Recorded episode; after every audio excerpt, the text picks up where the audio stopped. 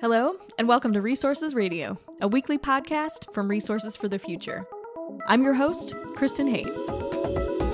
This week, I talk with Sheldon Whitehouse, United States Senator from the state of Rhode Island and longtime champion of environmental and climate policy. We discuss the reintroduction of the American Opportunity Carbon Fee Act. Sponsored by the senator and several colleagues, the legislation would impose a carbon fee on fossil fuels starting at $52 per metric ton of CO2 emitted. We also talk about the challenges facing our planet's oceans, a topic of great importance to the senator from the ocean state. Stay with us. Senator Whitehouse, it is truly an honor to be here with you today on the Hill to talk about uh, climate policy and the carbon fee legislation that you and your co sponsors recently introduced in this case, reintroduced the American Opportunity Carbon Fee Act, this case of 2019. Uh, thank you very much for joining us on Resources Radio. Great to be with you. Uh, so, we always like to start our podcasts by asking our guests to share a little bit about why they were drawn to work on natural resource or energy or climate issues in the first place. So, you've been a strong advocate for climate policy during your tenure as a lawmaker. Can you tell us just a little bit about what led you to take a lead in developing policy proposals in this space? Well, I grew up as a Foreign Service kid, and we were posted in a lot of places that were in pretty dire situations, but were also near the ocean. And I learned two things from that. One, American leadership really matters and is valuable. And two, the oceans are incredibly precious. Mm-hmm. Um, I represent the ocean state. I'm married to a marine biologist, mm-hmm. and I've been witness to the dramatic, dramatic harm that we've inflicted on the oceans and how really abused our oceans are right mm-hmm. now. And I've witnessed in recent years a terrible failure of American leadership in this space. So, both to try to encourage American leadership and to protect this incredibly important environment that we have, mm-hmm. um, I have worked pretty hard mm-hmm. in this mm-hmm. area. Yeah, that's great. And we're grateful for it. So, you have introduced a carbon fee for a number of years. And I believe you've probably been working on climate change for years before that. So I wanted to also ask, as sort of an opening question, how do you see the political conversation around climate change having evolved in the time that you've been focused on these issues? Perhaps, you know, this year will be 10 years since the introduction of Waxman Markey. What's changed since then? I got here in 2007. Okay. And for 2007, 2008, and 2009, this was a pretty bipartisan issue. Mm-hmm. There were multiple bipartisan bills, there were bipartisan hearings, there were bipartisan conversations. It was a big, thorny issue, but the Senate was taking it on in the way you would hope a Senate would. Mm-hmm. Then came January of 2010 and the Citizens United decision. Mm-hmm. And the Citizens United decision unleashed unlimited spending in politics by big special interests. And the fossil fuel industry took maximum advantage of that mm-hmm. new decision. Plus, they figured out how to hide their identity when they were doing the spending. So they unleashed not only the unlimited money problem, but the dark money problem. Mm. And attached to those, of course, is the problem of if you can spend unlimited dark money, you can threaten to. Hmm. And you don't actually have to spend it. You can just tell people, don't you dare. So there was a real, like, heart attack hmm. that took place in the beginning of 2010 that stopped that bipartisan heartbeat of work. And we're still recovering from that and trying to get out from under the pressure, the political pressure of the fossil fuel lobby, its front groups, its electioneering. It's been a really brutal effort by the fossil fuel lobby. But we're at a stage now where you can only deny for so long. Farmers and foresters are seeing it, fishermen are seeing it, mm-hmm. home state universities are teaching it, major home state corporations are trying to adapt to it. And I think the Republicans are now in a place where they're trying to fight their way out from under the grip of the fossil fuel lobby. Mm.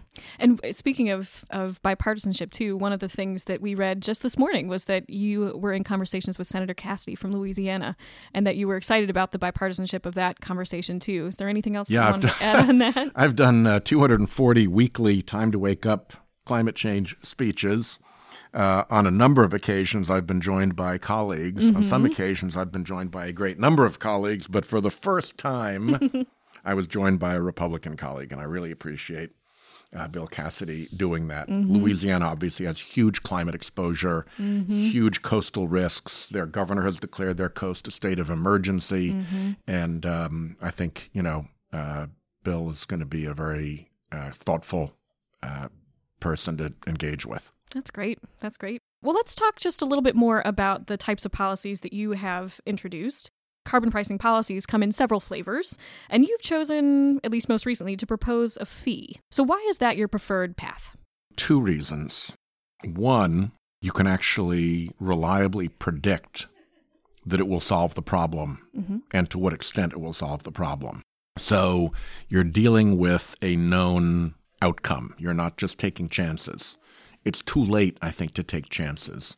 And there is, in fact, an economic market failure mm-hmm. that this cures. So you're doing the right thing economically and you're creating a predictable solution to our carbon dioxide and greenhouse gas problem. So that's one.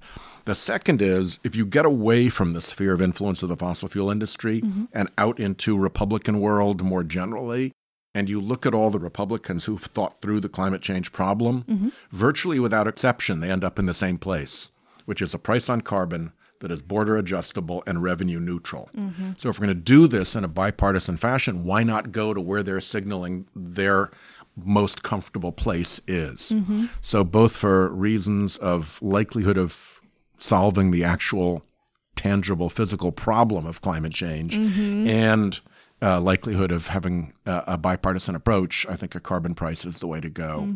And the carbon fee is simpler than cap and trade and other more complicated methods. Okay. This is a federal carbon pricing policy, uh, but all senators represent their home states first and foremost. So, what have you learned about the potential impacts of climate change on the state of Rhode Island? I go around Rhode Island with my friend Grover Fugate, who is the head of Rhode Island's Coastal Council, what we call our CRMC. And we do a presentation um, about how the map of Rhode Island is going to change in the coming decades as a result of sea level rise. Since before European settlers came, hmm. the map of Rhode Island has always looked the same to the Narragansetts and the Wampanoags and others who lived there. And it's always looked the same until now. Mm-hmm. But the predictions are that we're going to see dramatic redrawing of our state map into what I call the Rhode Island archipelago. Mm. And that is a really brutal thing for a small coastal state Right. like mine with It's big to begin enormous with. Homes, businesses, infrastructure, uh, towns. There's an enormous amount of, of uh, harm coming our way. Mm-hmm. And of course, the prospect of another hurricane of 1938, a storm of that magnitude to really devastate, is um, worsened by all of this. Mm-hmm. So for us, it's really physical. It's the biggest danger that Rhode Island faces is sea level rise and coastal storm. How much of the population of the state of Rhode Island is, in fact, based on the coasts? Is it a pretty coastal heavy state? It's a pretty coastal heavy state. Okay. we have uh, the, the the most populous municipalities are coastal municipalities, and our least populous municipalities are are northern and western ones that are away from the.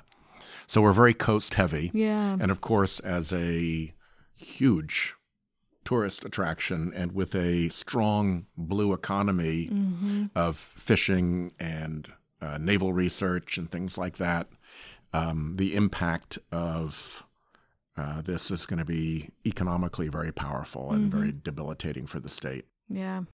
And we're small too, so retreat is not such a wonderful idea. Yeah. Yeah, we need to preserve all of Rhode Island that there is, that's for sure. I'm very interested in that. yes. Well, eh, speaking of oceans, what what is happening with the oceans, either through the impacts of climate change or other environmental challenges that they're facing? Uh, we are a terrestrial species, and there are not a lot of us who spend a lot of time in or on the ocean. So we're blind right now to some of the most extraordinary changes that the oceans have seen. Mm-hmm. The oceans have taken up 30% of the excess carbon dioxide we've put out.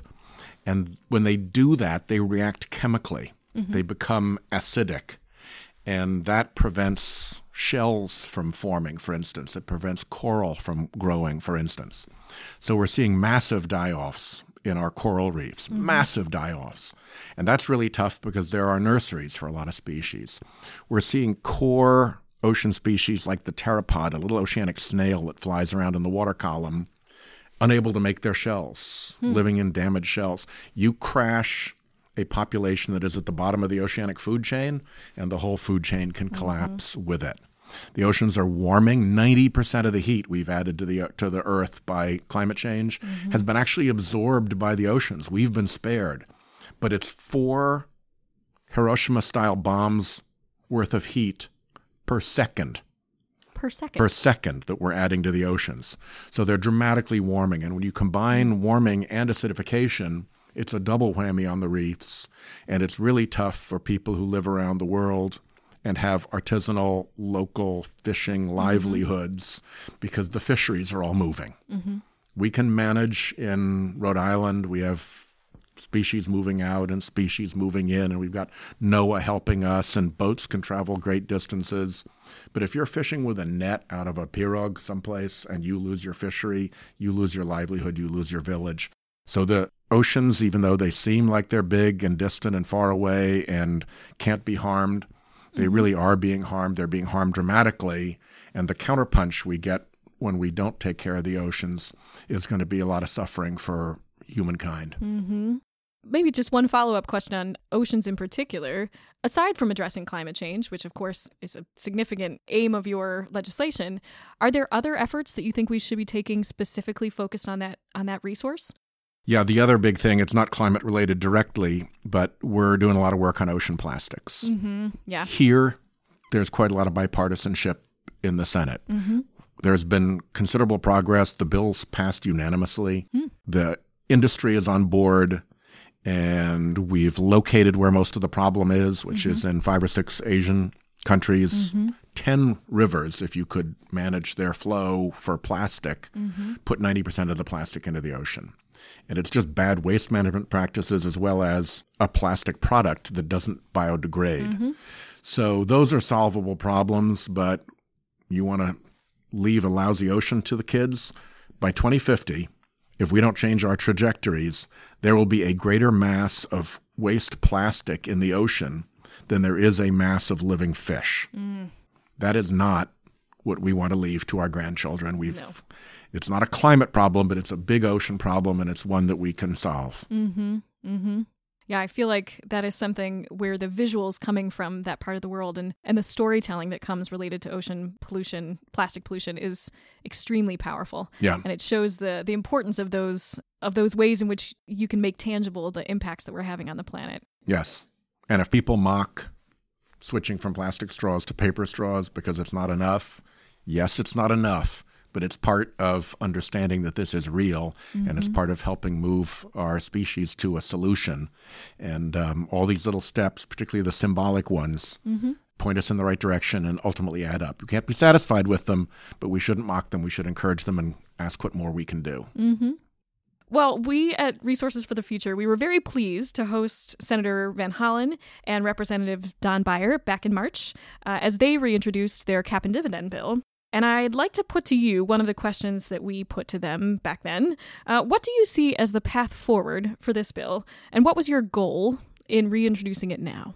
I think the path forward is that um, the Republicans move from their more or less climate denial and obstruction mode, which we're seeing them begin to do. They move more rapidly for two reasons. One, the fossil fuel industry is frightened of litigation and wants to get a solution like the tobacco industry did. Mm-hmm. And two, the financial community is frightened of another major crash. And folks like the Bank of England and Freddie Mac are not environmental groups, are predicting the prospects of real economic crash uh, related to climate change and climate risk. So, with the financial community saying we better do this, and the fossil fuel community saying wait a minute, we may need to get out from under this problem uh, with a deal, you could see a situation in which Wall Street and the financial community, which is a huge backer of the Republican Party, the fossil fuel industry, which is the biggest backer of the Republican Party, and the desire of Republican senators to get a good, decent solution mm-hmm. all come together. Mm-hmm. And when they come together, you look around and say, well, where is that likely to happen? And you look to the outer Republican world where mm-hmm. they've done this and they all come to the carbon pricing. So that's how I think it happens. And it could happen quite quickly. Yeah, that's something that we um, we hear frequently at RFF is that um, things seem impossible until they're inevitable, right? Exactly. sort of it's a wonderful phrase. I use it all the time. when the window opens, it's very important to have policy solutions. Yeah. My other example is, is the snow on the roof in New England, you know? the snow falls flake by flake and storm by storm all through the winter. But in the spring, when it suddenly comes off the roof, it comes off in a big whoomph. Yep. And I think that's going to be the pace of change when, when the dam breaks Hmm. and the fossil fuel industry's obstruction yields. hmm And the policy solutions are really And the policy Ready to solutions move, are yeah. ready, ready to go. Yeah, yeah. So I want to turn to a, a international context for just a second. So there's, I think, a pretty robust debate about whether the yellow vest protests in France were fundamentally about France's carbon tax policy. But it does seem fair to say that it, that that policy played a role. Um, Canada is having similar challenges in maintaining commitment to carbon pricing in various provinces. So, how do you think about that in a U.S. context? Um, how would you make a carbon price durable? It does not defeat my optimism. okay. Um, first of all, I think in France there was a lot going on. The continued Gilets jaunes protests after the gas tax was withdrawn show that that was not the thing. Mm-hmm. I think they had a sense that a whole array of policies were advantaging the financial sector, investors, big shots, fancy people, and regular working French folks were getting left behind. Mm-hmm. And the gas tax was like the straw that broke the camel's back. And it was a tax, unlike the carbon fee. Mm-hmm. The tax went to fund government stuff. Whereas the carbon price that I've done and uh, the Baker and Shultz folks have done and that Van Hollen has done, that we all agree that the money has to go back to the people. And if you send the money back to the people, I think it takes some of the edge off. In Canada, I think it's actually a continuing success story. It's fits and starts. It's always going to be fits and starts, but more and more provinces have a price on carbon. Um, the fight is over. Do you do a national one and try to regulate all of them together? Um, and we'll see where that ends up. But there's a lot of carbon pricing taking place at the province level. And in uh, some surprising provinces, it's very successful. And where it succeeded is where the money's gone back to the people. That dividend side. Essentially, you end up yeah. paying the same tax burden that you would have anyway, but you get the advantage of not having a climate crisis. Mm-hmm. Yeah, well, that's actually that's a great lead into another question that I wanted to ask you, um, which was about states and provinces and and their role as sort of learning laboratories. Um, you've put forward an economy-wide policy, Yep. but there are a number of sector-specific policies that are being proposed at the state level, but also at the federal level. Are those sector specific policies, things like a clean energy standard, in your mind, are those second best policy options? Or can you see a path towards decarbonization where where those sectoral approaches have a, a role to play? I think the time is going to come when we realize how desperate our situation really is and how the time lag between what we make inevitable and when we get punched in the face by the inevitable has harmed us. Um, and I think at that point, it'll be we've got to throw everything we have at this problem. And so all of these local efforts or sector specific efforts mm-hmm. are incredibly valuable and important in providing those increments of change that will get us ahead of this problem eventually. Mm-hmm. But that said, I don't see a way in which they come together to address the solution successfully without an underlying price on carbon. The perfect example is carbon capture, mm-hmm. which has a great opportunity to be a really important part of the solution. Mm-hmm. But you can't do carbon capture if there isn't a business proposition mm-hmm. for a carbon capture investor. And there isn't a business proposition if you don't have a price on carbon because there's no revenues. If you can pollute for free, why would you pay somebody to, up. capture your carbon? Right. It's just not going to happen. So we hear a lot of talk about innovation. Innovation is going to be driven by a price on carbon. Mm-hmm. I do not think at the end of the day there's a way to get ahead of the climate crisis without pricing carbon. It's mm-hmm. too big a subsidy for this industry. It's too big a deformation of uh, the market economy. Mm-hmm. It's got to be fixed. And how do you think about innovation policy actually? Is that something that you see as complementary to a carbon price? Because it yes. does feel like innovation is a big part of the conversation. How do we drive that forward? Too? You just got to distinguish between faux innovation, mm. what I call the innovation fairy, a talking point to try to avoid getting anything done, mm. and what you can do to change the conditions that have prevented innovation from solving this already. Mm-hmm. The condition that has prevented innovation from solving this already is the massive according to the International Monetary Fund, $700 billion a year subsidy that fossil fuel enjoys by virtue of having this market protection, not mm-hmm. having to pay the cost of its harms. So you solve that, and suddenly innovation is going to explode. It is going to burst forth. Mm-hmm. And that, I think, is the goal that we need to achieve. Mm-hmm. Great. Great. Well, this has been very enjoyable. I really appreciate you taking the time to tell us a little bit more, both about the bill, but also about climate policy and your role in that in general. So, I just wanted to close with our regular feature as well, which we call Top of the Stack. And this is our chance to ask you, Senator Whitehouse, what is on the top of your stack? What have you read or watched or listened to that you might want to recommend to our listeners on Resources Radio? I have just finished the Our Planet series mm. with the wonderful Sir David Attenborough mm-hmm. uh, narrating, and I could not commend that more highly. It mm. is astonishing, beautiful footage. Mm-hmm. He has this most wonderful voice. Mm-hmm. The images are incredible, and the message is one of hope mm-hmm. that nature can rebound and is resilient, but also seriousness that at the moment we're not on a path to allowing that to happen. We've mm-hmm. got to change the way we're uh, addressing this. Mm-hmm. Great. Great. Well, I know that at least a number of our listeners within the RFF building have watched and enjoyed it as well. So hopefully this will uh, encourage others to do the same. Well, thank you so much. My pleasure. Thank you so much for doing this. And I want to say RFF has done really wonderful work supporting all of this carbon pricing. What will it accomplish? You guys are an incredibly important and trusted resource. So, big thank you to RFF. Well, we deeply appreciate that. Thanks so much.